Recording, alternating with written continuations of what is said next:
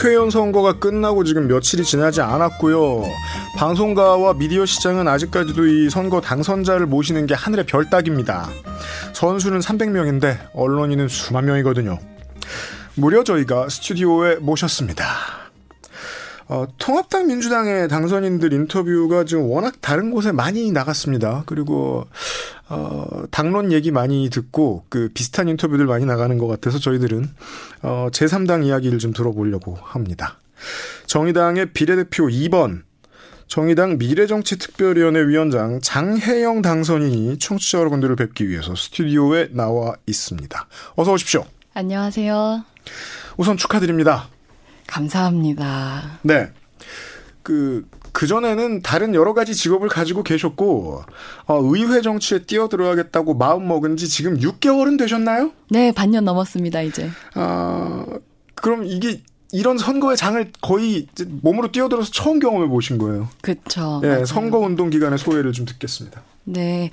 뭐 인생 처음으로 이제 선거권이 아니라 피선거권을 그죠. 네, 이제 사용하는 선거였기 때문에 사실은 이제 배우면서 동시에 바로 실전을 이제 들어간 경우인데요. 맞아요. 그래서 뭐 정신 없었지만 확실히 이제 밖에서 보는 정치와 실제로 몸으로 하는 정치가 참 많이 다르다는 생각은 했습니다. 구체적으로 한두 가지만 예를 들어 주실 수 있어요? 아, 그러니까 제가 유권자일 때는 네. 이제 다른 정치인들이 저의 마음을 얻기 위해서 많이 노력을 하잖아요. 맞아요. 하지만 이제 경쟁자가 되고 나서는 네. 아, 굉장히 어 말과 행동이 다른 모습들을 음. 아무렇지 않게 이제 봐야 되는 경우들이 굉장히 많이 있었어서 음.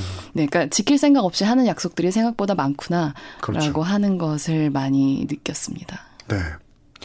어, 기성 정치인이 되었으니 본인도 그 시험대에 곧 들게 될 거라는 감이 오셨겠네요. 아유, 네, 뭐 정치를 시작한다는 얘기를 이제 하자마자 자, 반년 전에, 그러니까 네. 저는 그 전까지는 이제 다큐멘터리 감독, 뭐 이렇게 책을 쓴 작가 아니면 뭐 유튜버 음. 그렇죠. 이런 방식으로 이제 인권 활동가로서 저를 주로 알고 계신 분들이 많으셨는데 네. 이제 정치를 시작한다고 말씀드리는 순간부터 이 순수성을 의심받는 거 맞아요. 이거는 그냥 숙명이로구나 그건 좀 알게 됐습니다.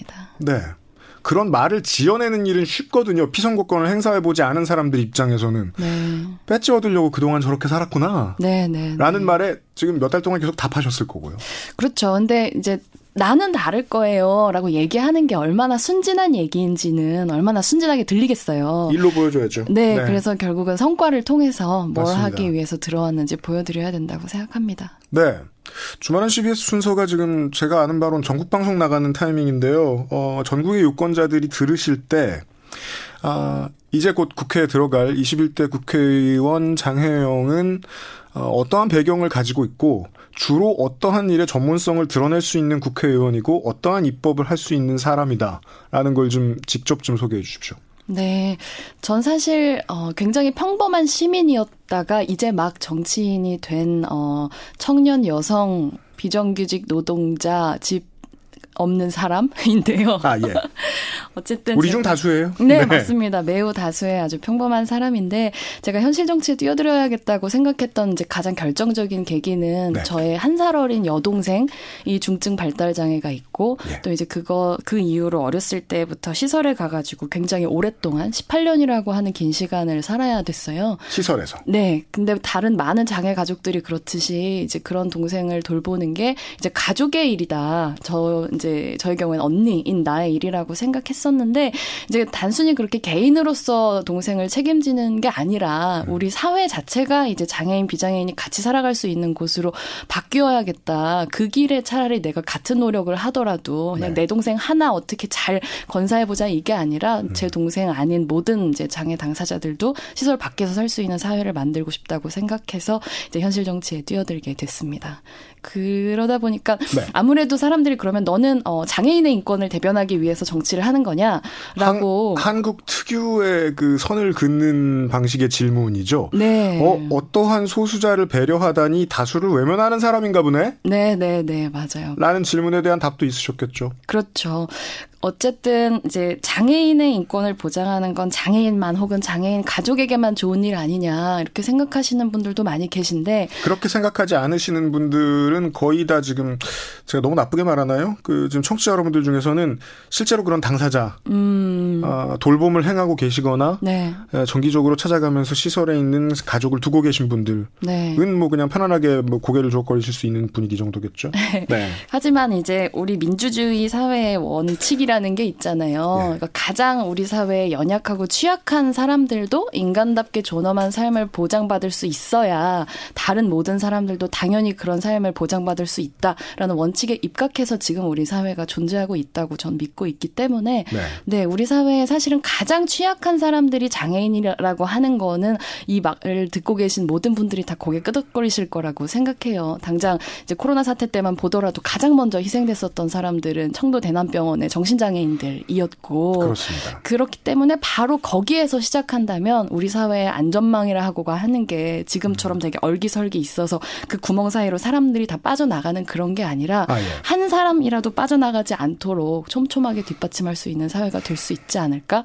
그래서 가장 연약한 사람의 인권은 모든 사람의 인권과 통한다. 그게 제가 정치를 하는 원칙이고 장애인의 인권을 대변할 때 가지고 있는 기본적인 생각이에요. 믿을 수 없어요.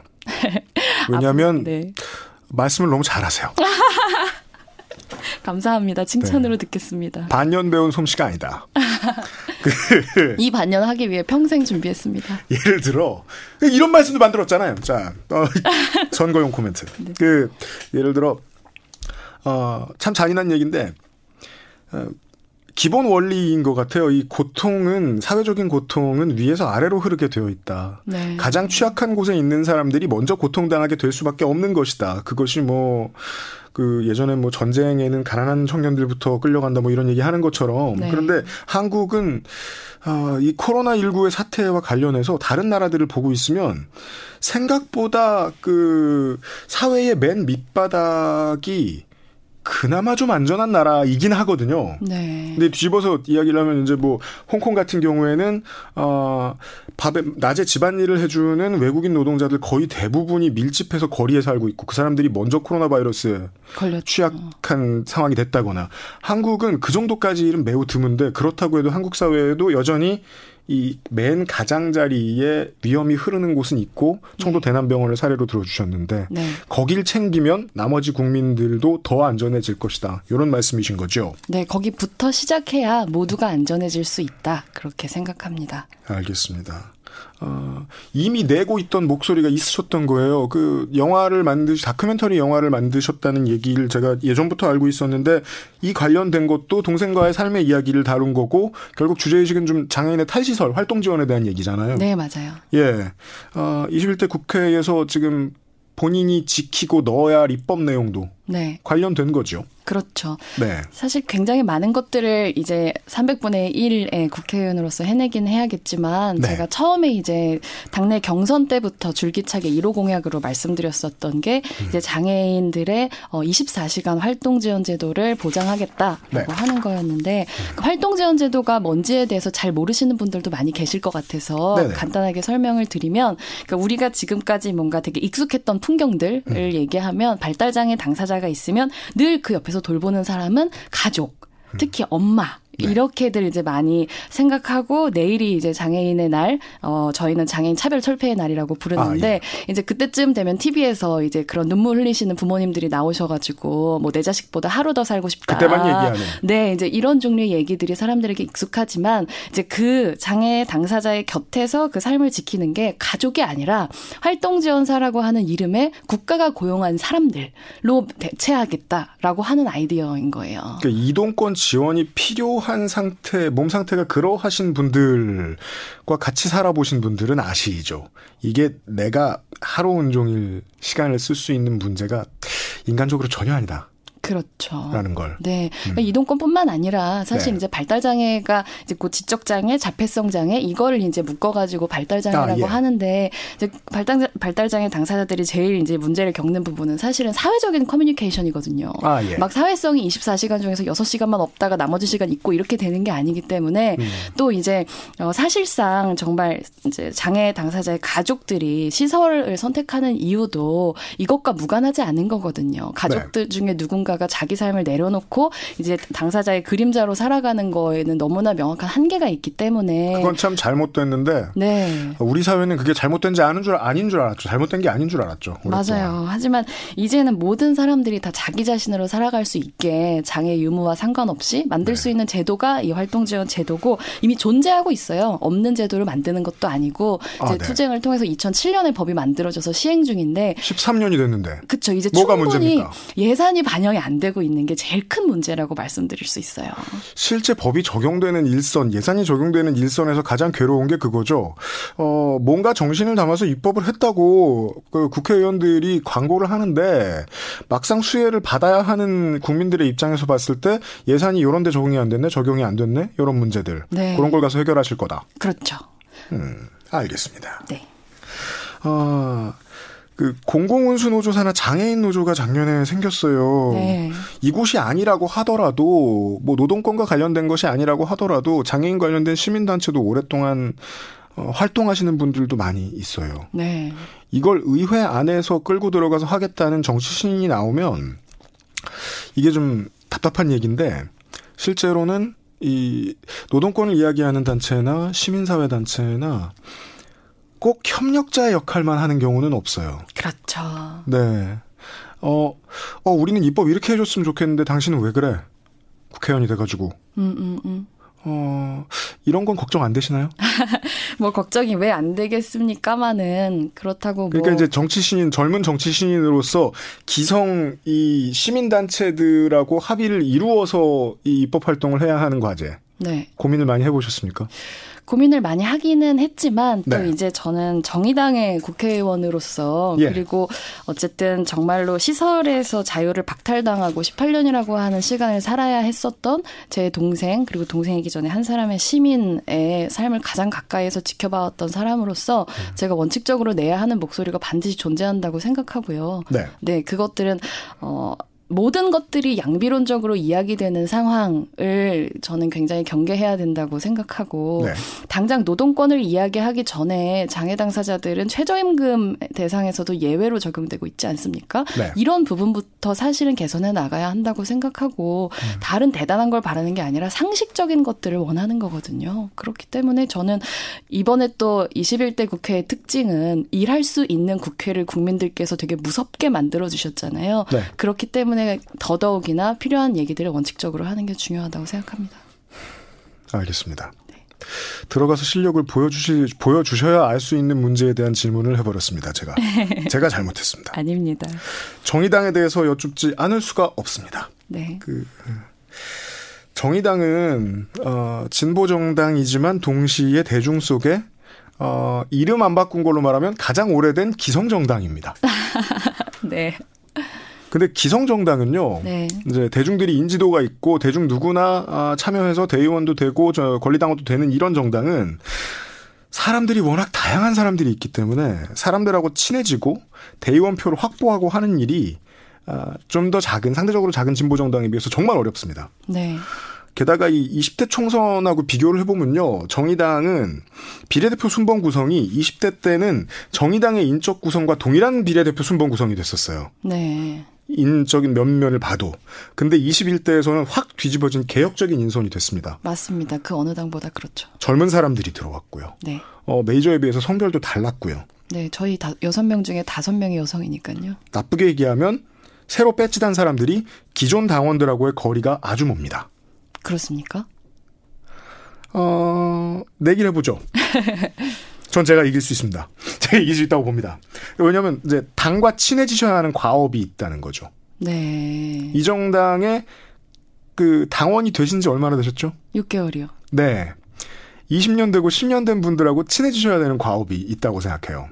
네, 이미 친하긴 하지만 더더욱 친해져야겠죠. 그게 세대 교체의 주인공이 할 일인 거죠. 네. 네. 이건 이제 그 정의당을 지지하시는 분들께 들려드리고 싶은 얘기거든요. 네. 네. 앞으로 이제 기존의 구성원들과 어떻게 어울려, 나, 어울려 나갈 것인가. 네. 뭐 워낙 정의당 안에는 다양한 분들이 계시고 또 네. 저마다 굉장히 생각도 뚜렷하시고 이제 많은 사안들에 대해서 다양한 목소리들을 가지고 계신데 이제 당연히 저는 정의당의 이름으로 심지어 이제 또 비례대표 국회의원으로서 활동을 하게 될 것인 만큼 네. 훨씬 더 많이 듣고 세상이 이상해서 그렇지 비례대표 국회의원은 원래 당을 못 옮깁니다. 그죠? 아, 그럼요. 네, 네 그럼요. 네, 정말 이제 더 많이 듣고 더 잘하는 모습 보여드리는 수밖에 없지 않겠습니까? 알겠습니다. 어, 모든 게 미래형인데 다 맞는 답입니다. 네. 앞으로 잘해야 되는 일이에요. 그죠? 그렇죠. 사실 근데 이번에 저희 선거 하면서 선거라고 네. 하는 게 참 또 많은 만남과 많은 협력을 필요로 하는 굉장히 큰 사업이잖아요. 네. 그러면서 당 안에서 화학적으로 많은 분들하고 결합할 수 있는 기회들이 분명히 있었고 음. 그때 만났었던 많은 당원분들께서는 굉장히 크게 격려해 주시고 비판과 함께 격려해 주셨기 때문에 저는 저희 음. 당 앞으로 이제 더더욱 어, 강력하게 뭉쳐서 하나의 목소리 낼 수 있다고 자신하고 있습니다. 알겠습니다. 어, 그러면 당을 대표해서 뭔가 말씀을 하셔야 되겠습니다. 저는 물론 동의하지 않아요. 전 정의당이 고전했다고 생각하지 않아요. 왜냐하면 정의당은 여전히 그 전국 득표율 10분의 1을 가져간 정당, 제3정당이거든요. 네.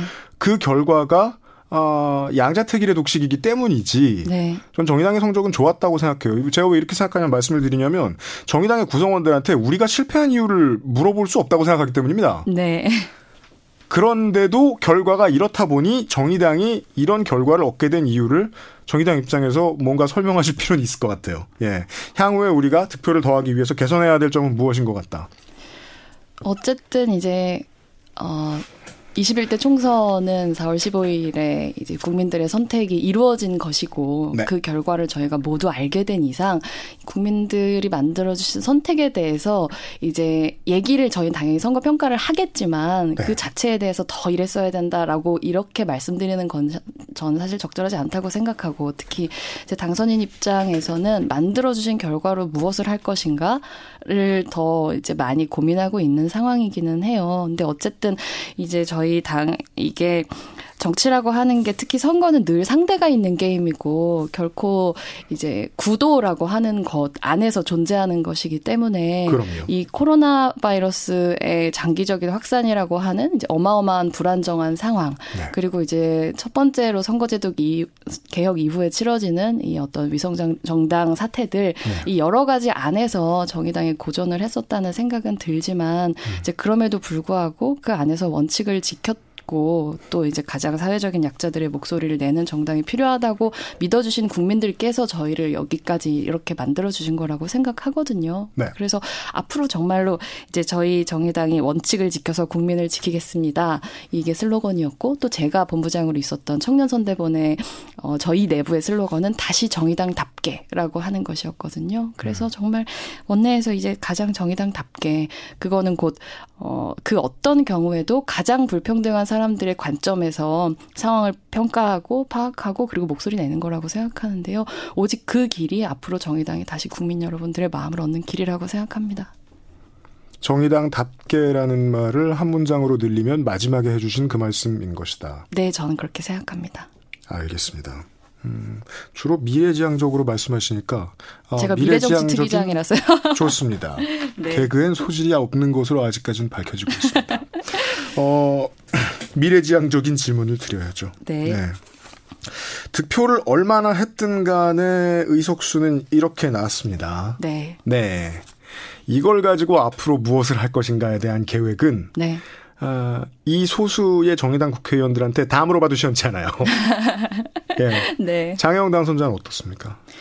아까도 잠깐 말씀드렸는데 네. 어쨌든 이번 국회에서 어, 개헌 말고는 음. 어, 이 국회 선진화법을 넘어서 무엇이든 어, 실행할 수 있는 국회를 국민들께서 만들어 주셨잖아요. 여당에겐 그렇습니다. 네, 그렇다면 무엇을 할 것인가가 가장 중요해졌을 텐데요. 네. 지금까지 뭐 하다못해 우리 여전히 세월호 참사의 원인도 그리고 그 책임자를 어떻게 처벌할 것인지에 대해서도 이제 공소시효 1년밖에 남지 않은 문제들이 굉장히 많은데 여전히 해결되지 않고 있고 네.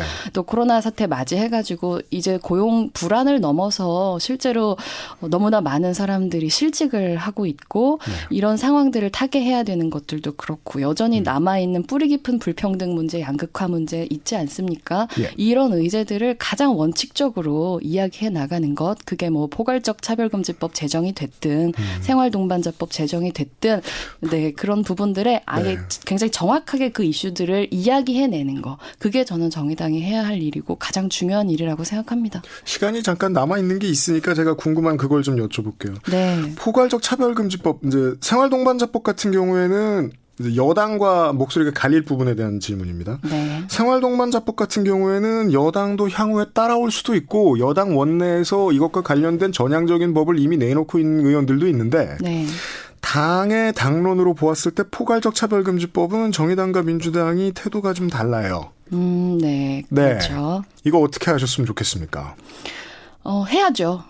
당연히. 왜냐하면은 포괄적 차별, 차별금지법이 이제 국민들을 설득해 주십시오. 국민들께서는 저는 이미 포괄적 차별금지법이 필요하다고 사실은 생각하시는 국민들 굉장히 많으시다고 생각하는데 네. 오히려 지금까지 굉장히 많이 국민들 뒤에 정치가 숨어왔다고 생각합니다. 특히 이제 여당이나 정부의 경우에도 네. 국민적인 동의가 필요하다, 사회적인 합의가 필요하다라는 말 뒤로 많이 숨어왔는데요. 보통은 정책 입안을 미룰 때 하는 마지막 말이죠. 네, 맞아요. 네. 근데 지연된 정의는 부정된 정의다라고 하는 말씀 문 재인 대통령께서도 하지 않으셨습니까? 음. 이제는 더 이상 나중으로 미룰 수 없을 정도로 어, 민주당 만들어 주시지 않았습니까? 그렇다고 음. 한다면 이제는 더 이상 나중으로 미루시면 안 되죠. 아, 미래가 하나 보이는군요. 정의당은, 음, 이제 더 이상 여론의 눈치를 볼 때가 아니다라는 말을 민주당에게 정말 자주 하게 것, 같네요. 네, 그렇죠. 사실 그게 정의당뿐만. 아니라 네, 네. 굉장히 많은 분들께서 그렇게 생각하고 계시고 음. 민주당에 계시는 의원님들도 충분히 자각하고 계실 거라고 생각해요. 그래서 무섭다 이런 말씀들 많이 하시더라고요. 그렇죠. 네. 알겠습니다. 어, 실제로 무서운 소리가 현실적으로 들릴 곳은 여전히 의회에서는 야당의 목소리니까, 예, 그 역할을 하실 거라고 네. 말씀해 주신 것 같습니다. 네. 네. 어, 마지막으로 음, 정의당을 지지해 주신 그리고 어, 장혜영 의원을 아직 의원 아니시죠? 장혜영 네. 당선인을 이미 기존에 알고 계신 분들과 모르고 계신 모든 분들에게 네, 어, 향후의 의지를 담아서 인사를 좀 해주십시오. 네, 어, 이제 21대 국회가 6월 정도부터 시작이 될 텐데요. 이제 그때 처음으로 이제 정의당의 정치인 그리고 그 이전에 이제 국민 여러분 모두를 대표하는 여러분의 권익을 권리를 국회에서 울려 퍼지게 만들 국회의원으로 활동을 하게 되었습니다. 근데 아까도 말씀드렸던 것처럼 우리 사회에 가장 소외되어서 이제 잘 만날 수도 없고 목소리를 들을 수도 없는 사람들의 권리를 소리 높여 나가겠다. 그 길에 함께 달 라는 말씀 꼭 드리고 싶습니다. 네. 어, 사시는 댁이 어디십니까? 저 어, 합정동에 있습니다. 서울시 마포구 합정동 주민입니다. 2024년에 마포 갑에 출마하시나요?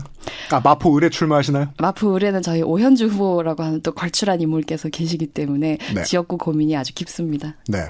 빠르게 잘 빠져나가고 계십니다. 네. 어, 순발력 테스트에 마지막으로 합격한 감사합니다. 정의당의 장혜영 당선인과 함께했습니다. 오늘 시간 내주셔서 감사합니다. 또 가끔 뵙죠. 네, 감사합니다. 좋은 저녁 보내세요.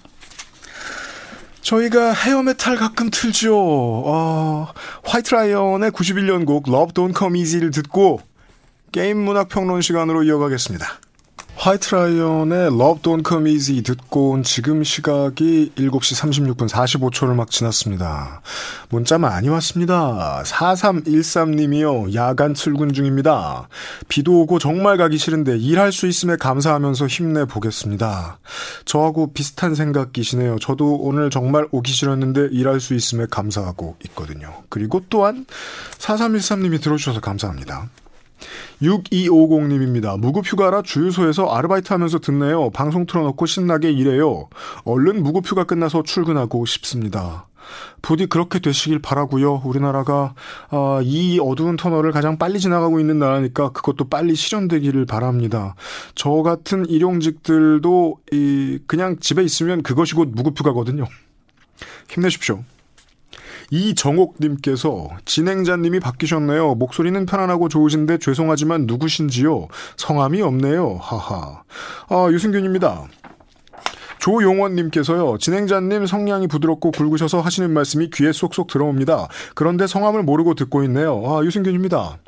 어, 김보경 작가님 이제 이런 질문 다 커트해 주십시오. 유승균입니다. 어, 저의 특징이 있다면 안 유명합니다. 아, CBS의 방송 진행자 여러분들 중에 제가 제일 안 유명합니다. 조금 전에 4시에서 6시 사이에 유영석의 팝콘 들으셨죠? 유영석 선배님보다 제가 100만 분의 1 정도 유명합니다. 사실상 안 유명합니다. 민병철님, 시사 프로그램인가요? 아니요, 음악 프로그램입니다. 그럼 제가 질문해 볼까요? 음악 프로그램인가요? 아니요, 시사 프로그램입니다. 어, 둘 모두로 괜찮습니다.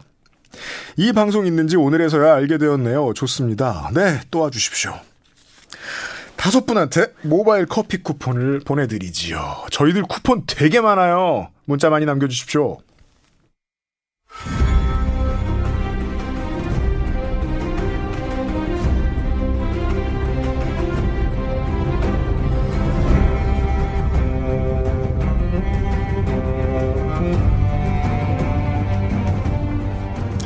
우리의 삶과 게임을 이야기하는 게임 문학 산책 코너를 제가 기획했으면 좋겠다라고 말씀드렸을 때 이광조 프로듀서께서는 점잖게 매우 점잖으신 분이거든요. 한 두세 번 정도 걱정하는 멘트를 해주셨습니다. 그리고 이 코너의 아, 현재까지 가장 열렬한 팬이 되었습니다. 어, 제가 믿으라고 말씀드리면 믿으시면 됩니다. 어, 이 코너는 이 삼라만상 이야기를 하지 못하는 것이 없습니다. 제가 오늘 그 가사 노동을 하는 사람으로서 어 집에 기름이 응고돼 가지고 어 하수구가 막혔거든요. 이런 얘기를 해도 이분은 게임 이야기로 이야기를 트실 수 있습니다. 오늘은 선거에 대한 얘기입니다. 게임 평론가 이경혁 씨와 함께 하겠습니다. 예, 안녕하십니까 이경혁입니다. 네. 선거 얘기예요. 예, 뭐 지난 이번 주에 선거가 끝났지 않습니까? 저희가 네. 뭐 선거에 대해서 분석하고 이런 얘기는 이제 다른 코너 여러 프로그램에서 많이 했으니까 네. 예, 제가 뭐 정치 전문가도 아니고 이제 그런 얘기를 해보기보다는 어, 오늘은 그 선거라는 제도가 갖고 있고 또 드러내는 좀 색다른 의미를 어떤 게임을 가지고 한번 이야기를 해보고 싶어요. 특성. 예. 우리가 선거라고 하면 이제 법치국가에서 사실 법을 만드는 국회의원들을 뽑는 선거였지 않습니까? 네. 다시 말해서 나라의 근간을 만드는 사람들을 어떻게 구성할 것인가라는 질문이었을 텐데 음. 역으로 그러면 선거가 없는 상황이면 어떨까? 선거가 없다고 하면 우리가 보통 이제 독재 국가라고 하죠. 그러니까 독재자가 혼자 계속 나라를 이끌고 가는. 그 세상이 어떨까 하는 궁금증 때문에 우리가 선거를 안 할 수는 없어요. 예, 그러면 큰일 나죠. 네. 예, 이럴 때 어- 체험을 해보는 거예요. 예, 그런 걸 이제 가상으로 체험해 볼 수 있는 하나의 이제 대안으로 이제 독재자를 다루는 게임을 하나 좀 들고 와봤습니다. 독재자가 되어보는 게임입니다. 네. 이 게임의 제목은 트로피코라는 게임이에요. 네, 여러 편이 나왔고요. 상당한 히트작입니다. 예, 스페인어로 뭐 열대 정도 우리가 왜 그 과일 열대 과일 음료 보면 tropico 뭐 tropica 이런 표현 많이 들어가는 네. tropical. 예. 그 열대라는 이제 제목을 갖고 있는 게임이 어 2001년에 첫 선을 보인 이래 이제 2019년까지 한 6편 정도가 시리즈로 나와 있습니다. 네, 20년간 흥행이 지금 실패하지 않았다는 겁니다. 네. 이 게임은 이제 대충 어떤 내용이냐면 어 여러분 많이 아시는 이제 건설 운영 시뮬레이션이라는 장르가 있어요. 보통은 심시티를 생각을 합니다. 네, 컴퓨터로 게임을 해보신 분들은 심시티를 생각을 하시고 요즘은 또 모바일로 워낙 많이 하시니까 요즘 모바일 게임들이 워낙에 짓고 만들고 심고 운영하고 하는 것으로 네. 많이 예, 만들어져 있죠. 땅에다 건물 만들고 뭐 네. 일정 시간 되면 건물이 올라오는 이제 이런 식의 뭔가 건설하고 운영하는 이제 시뮬레이션 게임인데요. 네. 어, 아까 얘기한 대로 제목이 트로피코다 보니까 이제 열대 지방의 어떤 섬나라를 배경으로 해요. 예, 대개 열대 지방의 섬나라라고 하면 뭐 동남아시아도 있고 뭐 중앙아프리카도 있겠지만 네. 이 게임이 어, 묘사하는 지역은 아마도 캐리비언 해 일대 그러니까 우리가 중남미라고 부르는 라틴 아메리카의 등. 네. 네. 그쪽일 tropical. 확률이 매우 네. 높습니다. 왜냐하면 이제 게임 제목도 스페인어로 트로피코로 돼 있고 그렇죠. 예, 등장하는 주인공이 El Presidente라고 해서 스페인어로 대통령, 총통 같은 의, 가- 의미를 갖고 있는 단어를 쓰거든요. 멕시코와 미국과 라틴 아메리카 사이 어떤 섬 네. 가상의 네, 그런 이제 중남미 근처의 어떤 어, 스페인 문화권의 섬을 통치하면서 이제 운영을 하는 건설 운영 시뮬레이션 게임이고요. 네. 어, 이 게임을 이제 계속 이어나가기 위해서는 처음에는 이제 커피, 바나나, 고무 이렇게 1차 농산물밖에 없는 섬을 계속 개발을 해서 뭐 2차 산업을 올리고 관광업을 올리고 해서 어, 나라를 말 그대로 부강하게 만들면 됩니다. 여기까지는 일반적인 건설 운영 시뮬레이션과 동일한데 네. 이 게임이 갖고 있는 특징은 그 나라를 운영하는 주체가 엘 프레지덴테라고 아까 말했던 대로 불리는 독재자라는 점이죠. 네. 왜 독재자가 갑자기 주인공으로 들어왔냐 이제 여기가 참 문제죠. 부분이에요. 음. 예, 어 그냥 기본적으로 뭐 농장 짓고 공장 짓고 뭐 일반적인 게임 하는 것처럼 우리가 이제 도시를 건설하고 만드는 게임인데 여기에서 사람들은 요구가 굉장히 강하게 나타납니다. 예를 들어 인구가 점점 늘어나면 식량이 늘어나잖아요. 필요한. 그러면 농장을 더 만들어야 되고 어 밥만 먹고 살 수 없지 않습니까? 더 좋은 옷도 필요하고 뭐 술집도 만들어야 됩니다. 공장도 만들어야 되고 창고가 들어갈 지구도 정해줘야 되고 네. 특히나 정부는 도로가 들어갈 곳을 정해줘야 돼요. 그렇죠. 네, 독재를 한다고 해서 사람들의 요구를 아예 안 듣는 게 아니라는 걸 알게 됩니다. 이 게임을 네. 시작하자마자. 예. 인구가 늘어나고 생활 수준이 올라갈수록 요구가치가 점점 다양해지고 높아진단 말이죠. 네. 이런 상황에서 이제 독재자인 나, 내가 이제 독재자가 되지 않습니까? 음. 이 독재자는 굉장히 아이러니하게도 네. 어, 사람들이 무엇을 요구하는가에 맞춰서 계속 뭔가를 해주는 그런 행정수반의 역할을 하게 되거든요. 독재자인데. 네. 뭐 이거는 이제 트로피코뿐만이 아니라 앞서 말씀드렸던 심시티나 기타 여러분 모바일로 많이 하실 수 있는 그런 이제 건설 운영 시뮬레이션에서도 비슷하게 나타납니다. 그러니까요. 생각해 보면 이상해요. 우리가 건설 운영 시뮬레이션을 하는데 네.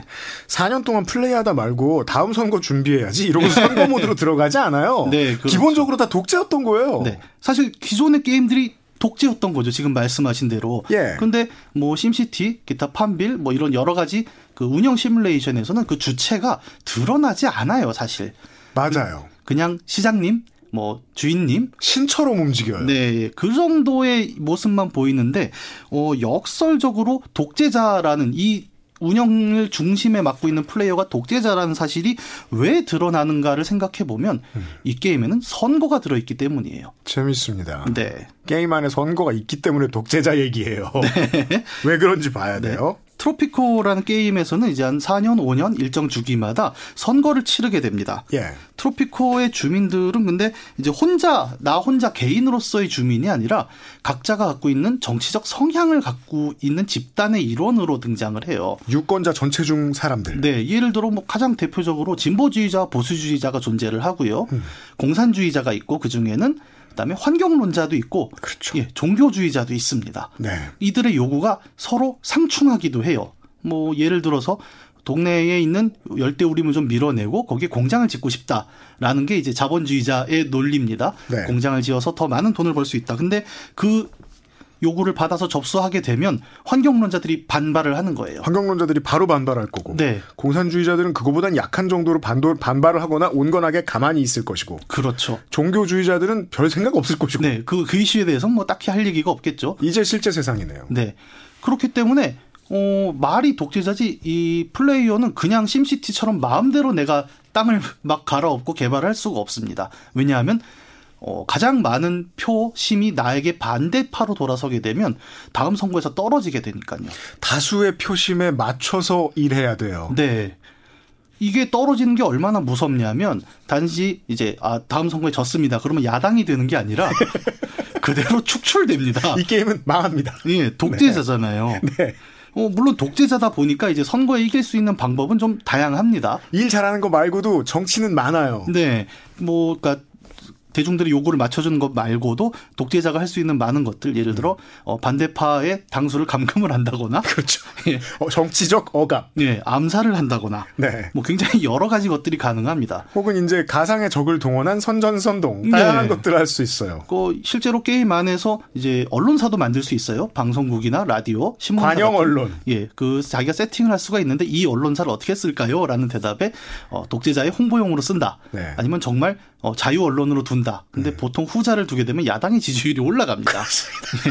그래서 당연한 일입니다. 네, 대부분의 플레이어들이 이제 관영 언론으로 많이 네. 쓰고 있기도 하죠. 아이 땡치면 내 얘기 하라 그래. 라고 해야 됩니다. 예, 우리가 많이 보던 그 왜 선전 선동물 이런 것들을 만들어내는 언론사로 작동을 하기도 하고 맞습니다. 어, 그리고 또 몇 가지 여담으로 말씀을 드리면 이제 그런 교육 제도도 자기가 직접 만들 수 있거든요, 섬에. 음. 이런 교육 제도를 만들 때도 학교를 세워놓고 이제 영문 표현으로 북 BBQ라는 표현이 있어요. 북 BBQ. 예, 이게 뭐냐면 책을 말 그대로 불태우는 분석행위거든요. 그렇죠. 시민들의 교육 수준을 낮 춰서 네. 어떤 선거에 대한 정치 참여율을 떨어뜨리는 이런 방법도 존재를 해요. 21세기 한국에서는 상상할 수 없는데 이것은 정치 기법이지요. 네. 이 대중의 교육 수준을 일부러 낮춰놓는 것. 예, 우리도 뭐 80년대만 해도 이제 우민화 정책이라고 해서 네. 이제 그런 얘기들을 많이 쓰곤 했었는데 네. 뭐 이런 여러 가지 방법들이 있음에도 불구하고 선거에서 이기는 것은 트로피코라는 게임에서 매우 중요합니다.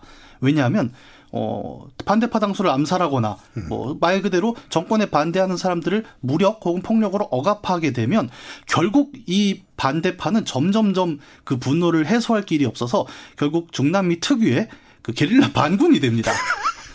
지역을 비하하셨습니다만 네. 아, 20세기 이후의 역사를 보면 많은 사례가 중남미에서 있었습니다. 아 저는 이제 중남미는 원래 그렇다가 아니라 네. 그 지역에서 많이 많은 발생했다. 일이었습니다. 네. 현대사에서. 그렇게 되어버리는 거죠. 그래서 사실 이제 무력으로 싸움이 붙기 시작하면 수습이 안 되는 상황에 도달을 하는 거죠. 그렇기 그렇죠. 때문에 어, 이 게임은 독재자 게임이라고 표방을 하고 실제로 많은 게임 내의 정치 기술들을 이제 독재스러운 뭔가로 포장을 하고 있지만 실제로는 실제로는 독재를 할 수가 없습니다. 그렇습니다. 독재를 했다간 할 수는 있지만 굉장히 어려운 길을 가야 하는 이게 이 게임의 가장 재미있는 대전제인 것 같아요. 네, 독재를 할 수 있는 독재자란 없다. 네. 라는 걸 인정해야 예. 이 게임을 잘할 수 있어요. 네. 그리고 이게 그 단지 게임만의 이야기는 아니라는 거죠. 음. 그러니까 선거가 형식적으로나마 존재하고 그 선거의 존재 때문에 사실 플레이어 게임을 하는 플레이어는 어 독재자라는 타이틀을 갖게 되잖아요. 네. 앞에 얘기했던 다른 운영 시뮬레이션과 다르게 이 게임은 선거를 도입함으로써 오히려 독재자란 무엇인가라는 질문에 대해 굉장히 좀 디테일한 맞습니다. 대답을 보여주고 있습니다. 네. 이건 굉장한 반어죠. 독재자를 표방하지만 사실은 민주주의 얘기를 해버린 거지 않습니까? 그렇죠. 예, 정치 세력이 사람들의 요구를 어떻게 받아들여야 하고 어떻게 대응해야 하는가에 대한 대답을 트로피코라는 게임을 통해서 좀 볼 수가 있었던 거죠. 우리가 이제 지난 시간에는 바이러스가 돼봤고 네. 오늘은 독재자가 돼보고 있는데 네. 겉으로만 들으면 부정적으로 느끼실 수도 있는데 이게 이제 제3공화국이나 제4공화국, 제5공화국 이런 드라마 즐겨보시는 분들 많았었어요. 예. 저도 좀 그래가지고 애늙은이라는 소리 많이 듣고 그랬었는데 그걸 볼 때는 내가 정치의 현장에 들어가서 어떠한 선택을 하는 기로에 놓인 주인공이 된 기분들이 들거든요. 예. 그걸 좀 더 직접적으로 체험해 보시는 방법일 따름입니다. 그렇죠. 네. 어, 이런 생각을 하다 보면은 아까 얘기했던 심시티나 다른 운영 시뮬레이션에 대해서 조금 다르게 생각해 볼 수가 있습니다. 심시티가 오히려 독재 게임이었다는 거죠. 정직하게 계속 짓고 개발하고 부수고 짓고 개발하고 부수고만 반복한 줄 알았는데 네. 사실 그 플레이를 계속하면서도 이런 느낌이 들었어요. 어? 여기서 살고 있는 사람들은 왜 나한테 항의를 안 하지? 네. 오히려 독재 게임이라고 불리지 않은 그 게임이 독재였고 프로피코가 독재라고 하지만 민주주의를 이야기하는 게임인 이유는 되게 간단합니다. 시민들의 정치 성향이 그 게임에 어떻게 구현되어 있는가에 따라 결과가 달라진다는 거죠. 내가 방금 심시티 게임을 통해서 20년 된 상업지구를 다 없애버리고 공업지구를 새로 만들었는데 왜 어디서 비참한 일들이 생겼다는 신문 기사가 안 올라오지? 예, 왜 안 올라올까요? 이 질문에 답하는 게임이에요. 그렇죠. 네. 오늘 굳이 이 게임을 가져온 이유는 사실 오늘이 이제 그 4.19 혁명 60주년이지 않습니까? 맞습니다. 예, 이제 좀 있으면 끝나게 되는데 어떤 그 총선이 끝나고 하필 4.19 60주년의 밤에는 어떤 게임을 이야기할까라는 생각을 하다가 네. 아, 이 게임이야말로 지금 딱 필요한 게임이겠구나라는 생각이 들었던 거죠. 어떤 국가와 시민의 관계라는 것이 뭐 음. 독재건 뭐건 간에 항상 결국 시민의 요구에 대해서 긍정적으로든 부정적으로든 상호작용을 할 수밖에 없다라는 것이 어떤 국가, 정치, 시민사회의 이야기에 가장 핵심적인 메시지가 아닐까. 그리고 네. 그걸 되게 극적으로 드러내는 반어법의 장치로서 게임 트로피코는 참 의미 깊은 게임이다. 예, 이런 생각이 좀 드네요. 그러게 말입니다. 네. 이게 코로나19 상황에서 더더욱이 아, 선후를 따지면 시민이 가르치고 그걸 잘 캐치하고 빨리 배우는 이들이 정치인이 되는 것이 맞는 구성이구나. 라는 생각을 여러 번 하게 되거든요. 네. 네. 4.19였어요. 생각해보니까 오늘이. 그렇죠. 네. 어, 4.19 아니면 언제 트로피코 얘기를 해보겠느냐라는 생각이 들어서 저희가 네. 준비를 해봤습니다. 예. 어, 방송 디테일 모르시는 분들은 모르시겠지만은 그 이경혁 게임 평론가의 자랑 중에 하나가 시간을 기가 막히게 맞춥니다. 네. 마지막 문장을 끝냈을 때 PD님이 요구하신 그 시간에 딱 들어갔어요. 이경혁 게임 평론가 수고하셨습니다. 예, 감사합니다.